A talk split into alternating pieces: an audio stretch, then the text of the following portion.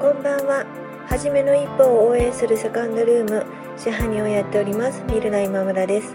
このチャンネルはカフェをやりたいという夢を25年間温め続けた私が楽しいこともへこむこともたくさんあるカフェオーナーライフをゆるゆると配信しています。あなたの初めの一歩の背中を押せる一言がお伝えできたらなと思って作っています。本日もよろしくお願いします。今日はですね、あるインスタの投稿を見てとても懐かしい気持ちになったお話をしたいと思います。そのインスタの投稿された方は最近カフェを開業された方のようなんですけれどもインスタの投稿から、まあ、毎日夢であったカフェを開業してこういろんなお客様との出会いがあったり気づきがあったりして、まあ、とてもカフェオーナーさんとして、まあ、充実した毎日を過ごしているっていうのがものすごく文面から、えー、見て取れたんですね。でもその中に、えー、正直一日中カフェを開けていても一人のお客さんも来なくって自分の何がいけないんだろうっていうふうに自分を責めたことがあるっていうふうな一文がありました。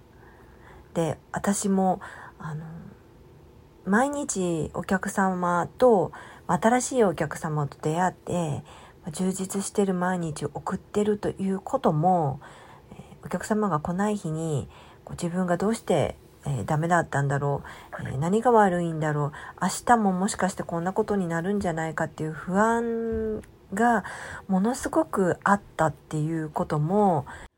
もう分かりすぎるぐらいよくわかるんですね、え自分がカフェを開業した年は本当にそうだったからです。でも今の私がもしその人に何か伝えることがあるとしたらえあなたは何にも悪くないよっていうことなんです。まあ一日お店を開けててお客様が一人も来られなかったっていう気持ちはすごくわかるけれどもその状態が当たり前だと思った方がいいのかなっていうふうに今思うんですね。お客様がいらしてくれることの方が特別なことで誰も来ないことが普通のことっていうふうに思うと、えー、開店当初にいらしてくれるお客様がいかに貴重な存在かいかに大事な存在かっていうのがわかると思うんです。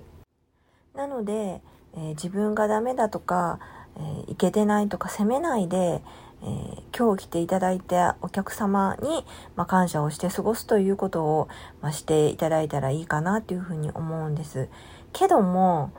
その開店当初に来ていただいたお客様が、全員いいお客様かどうかっていうのは、またこれ全く別の話なんですね。そこに大事になってくるのが、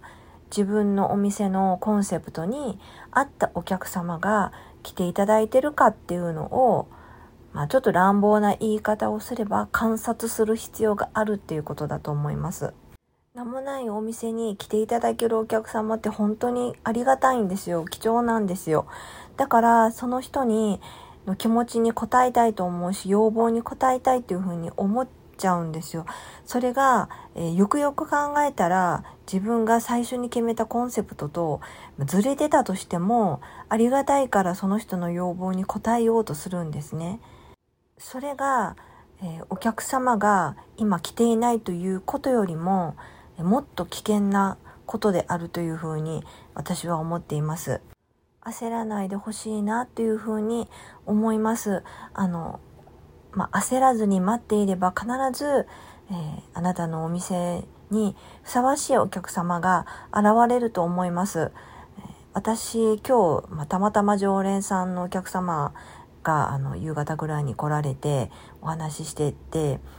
なんかそういうわからないんですけどそういえば一番最初にうちに来てくださった時ってどういうきっかけなんですかねっていうふうにお聞きしましたらとまあこれこれこういうで理由でっていうふうにおっしゃってたんですけどそれでも何回か前をうろうろしたっていうふうにおっしゃったんですね。あの私のお店のドアを一人で開ける勇気がなかなか出なくってっていうふうにおっしゃってたんです。で多分そのお客様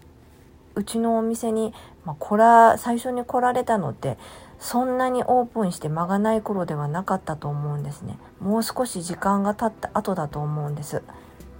なので、えー、オープン当初にたくさんのお客様にいきなり来ていただける方が危険で